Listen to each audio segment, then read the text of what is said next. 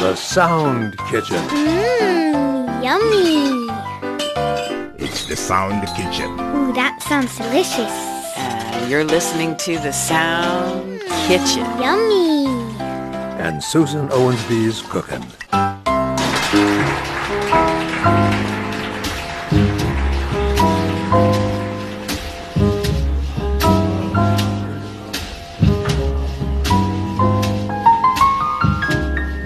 And welcome to the Sound Kitchen, where you never know what you'll be served. I'm Susan Owensby. It's Saturday, the 29th of April, the 119th day of the year in the Gregorian calendar. You have 246 days left in 2023 to do something restful. Why restful? Because rest is what our very own Sweet Fitz has to look forward to. Today is the last time we'll have Michael Fitzpatrick in the kitchen with us. After 22 years of loyal and faithful service to RFI's English service listeners and readers, he's retiring. I am very sad, and I know you are too. At the same time, we're happy for him, right? Because it's a nice thing for the Fitz. Peace and quiet at last. No one screaming across the newsroom at him. No racing down the hall to get to the studio on time to read your story. No, ah, I've got to finish this story before we publish and the words won't come. Time. Think about it, Fitz. You pretty much do whatever you want whenever you want and as slowly or as quickly as you want. Now that sounds like a great luxury to me. So we will all pretend to be happy, but we certainly will all miss you, Sweet Fitz. You are far too kind. Thank you, Susan. Uh, listening to that stuff about uh, doing whatever I want, uh, I just hope my wife is listening because she wants me to cut the grass and paint the front shutters, and that's just on Monday next. I will, of course, miss you all too. It's very nice here in the kitchen, but even the best things eventually come to an end. So let's move on. Erwan's here behind the glass. He's waving to everyone. So, what do you say? I say, let's get this show on the road.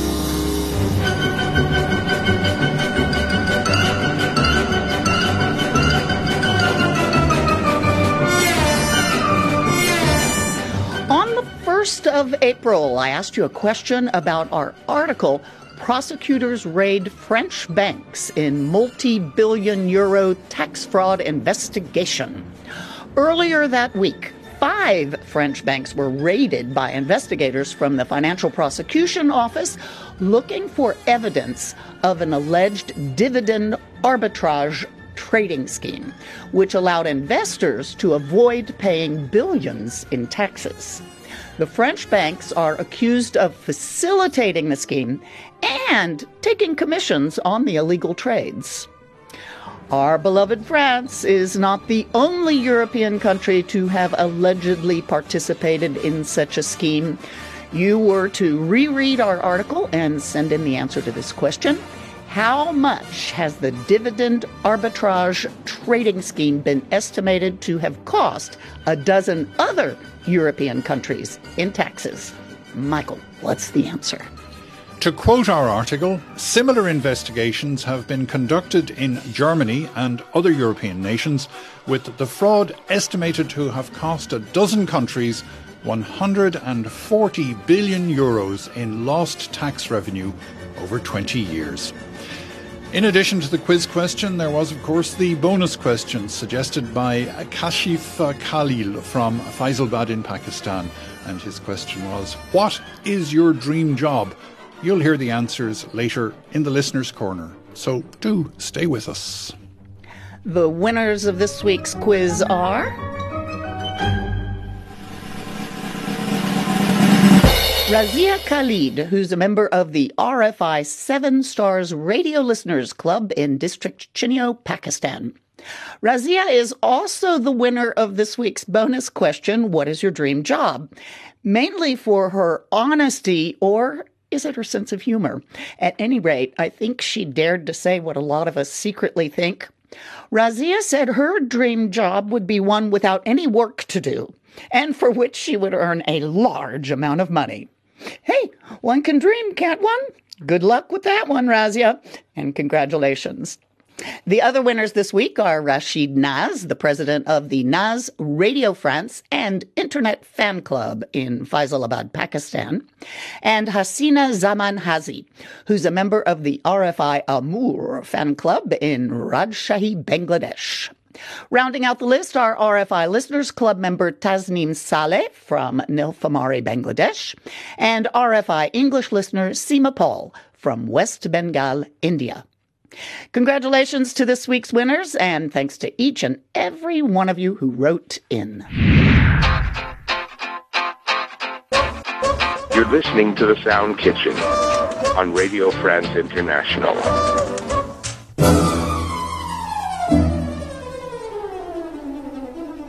On Monday, nine European countries met in Belgium to discuss how to increase wind power in the North Sea.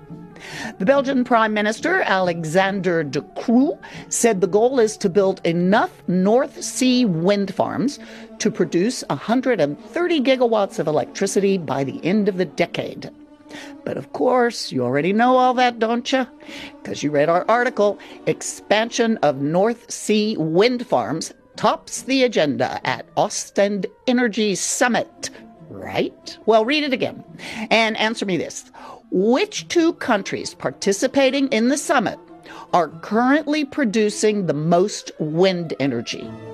Again, reread our article, Expansion of North Sea Wind Farms tops the agenda at Ostend Energy Summit, and send in the answer to this question.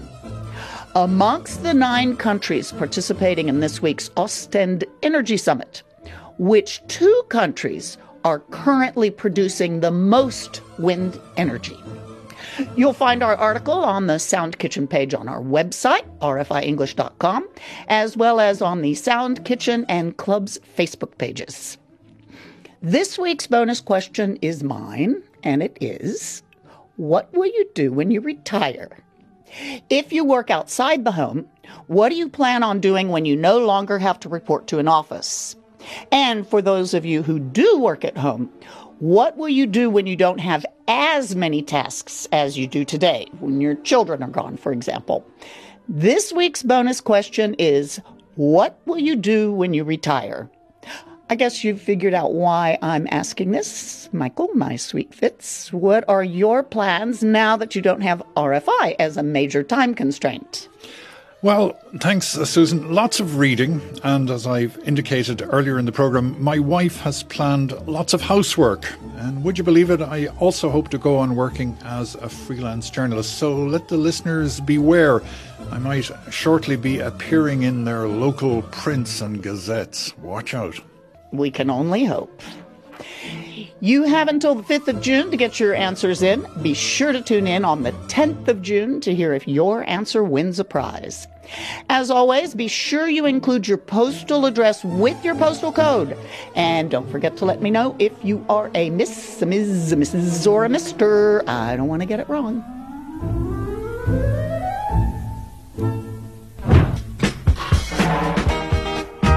Send your quiz answers to english.service at rfi.fr. That's english.service at rfi.fr. You can also text your answer to the Sound Kitchen mobile phone.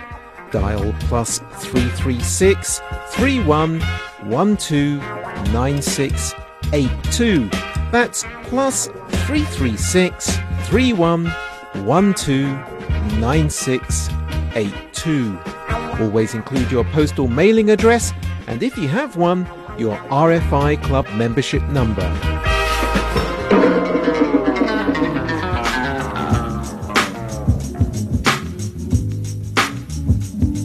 Hi, this is Alhaji Pampo Jubate calling from the Gambia.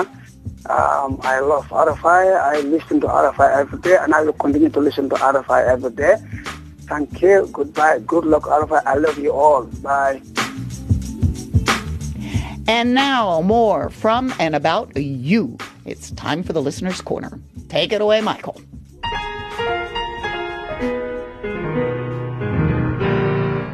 Today, you'll hear the answers to the bonus question What is your dream job? And that question was suggested by RFI Listeners Club member Kashif Khalil from Faisalabad in Pakistan. Nasir Mohammed from Nigeria has had several dream job ideas over the years. He writes, First of all, journalist. This was influenced by the fact that I started listening to the radio at the age of 13, where I had many journalists as my favourite radio presenters. I'd also like to be a diplomat from the course I read in university, or I could work for my country's secret security service to help curtail crime. And very recently, in my 40s, I started to think I would have to become a sprinting world champion because I ran very fast when I was an adolescent. Sadly, it's too late. Besides, my brother, you have to be from East Africa to win those races. Teaching is what several of you dream of as a career. Asaidul Islam would like to teach at a university, and Anjana Parvin writes, I've just graduated. It's very difficult to get the golden deer, that's the wished for thing, in the current job market. Still, I have cherished a dream for a long time of working as a teacher. Teaching is such a great profession. You help give the light of knowledge to people, I think that knowledge is light, and light helps people to walk on the path of truth and justice. Abu Salih agrees teaching is his dream job too. He writes that he believes it is the noblest profession in the world. Jobayada Akhtar Jai would like to be a lawyer, as does uh, Malik Allah Bashaya Kokar, because, as he writes, I could assist people whenever they are in trouble.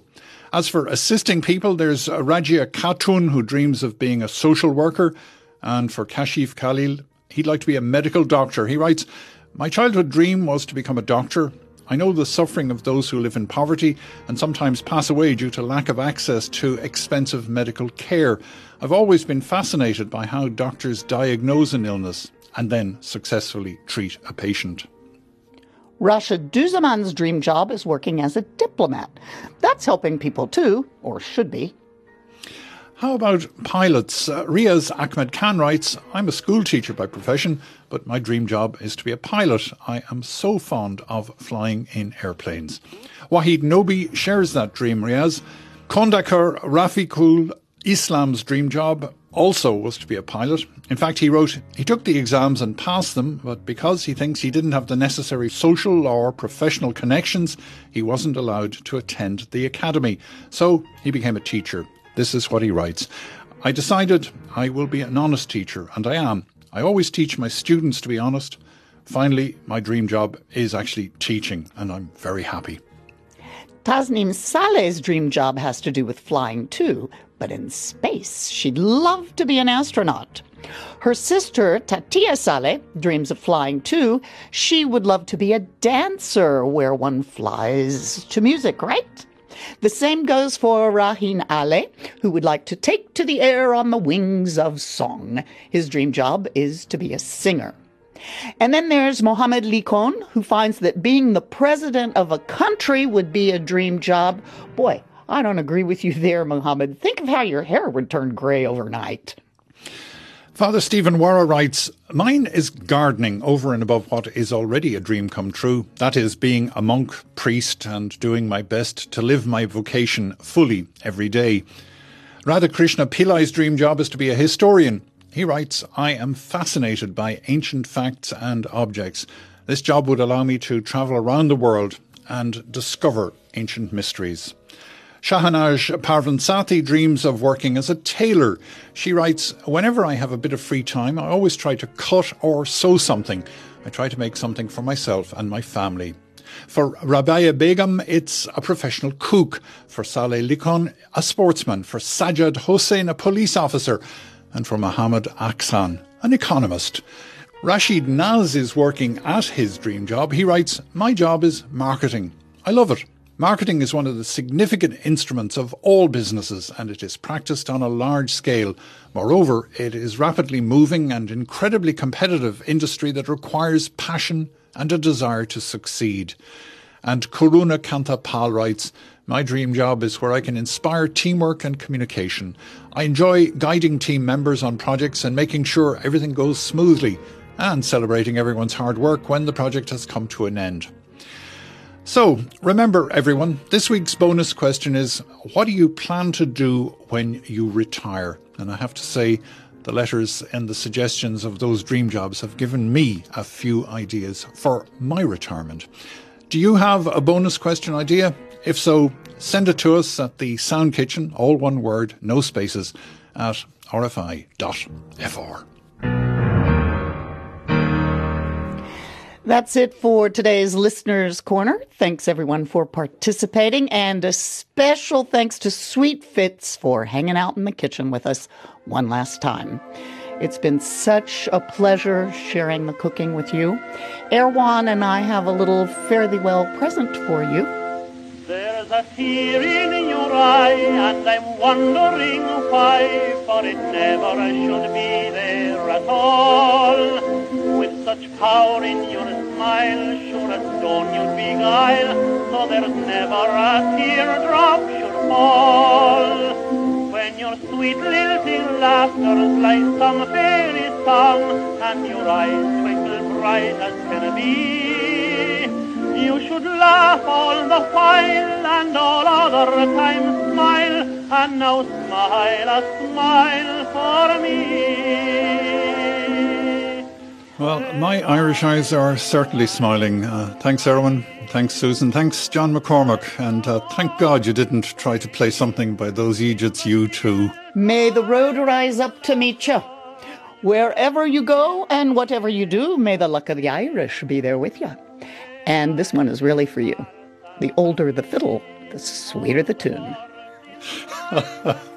yeah, for, for once, you're leaving me speechless. I tell you, wrap this program up before I start weeping and laughing. I, may wet myself. Okay, my friends, it's time to clear the table and wash the dishes. Thanks for joining us in the Sound Kitchen and keep those cards, letters, emails, and text messages coming. Many, many thanks to our sound engineer, Erwan Rome, for his input and his mixing mastery. And thanks to you for listening. I'll be off next week. I'm going to Spain to look at wildly colorful flowers in Andalusia. But of course, I've left a nice meal on the stove for you, a listener musical request show. So be sure and tune in.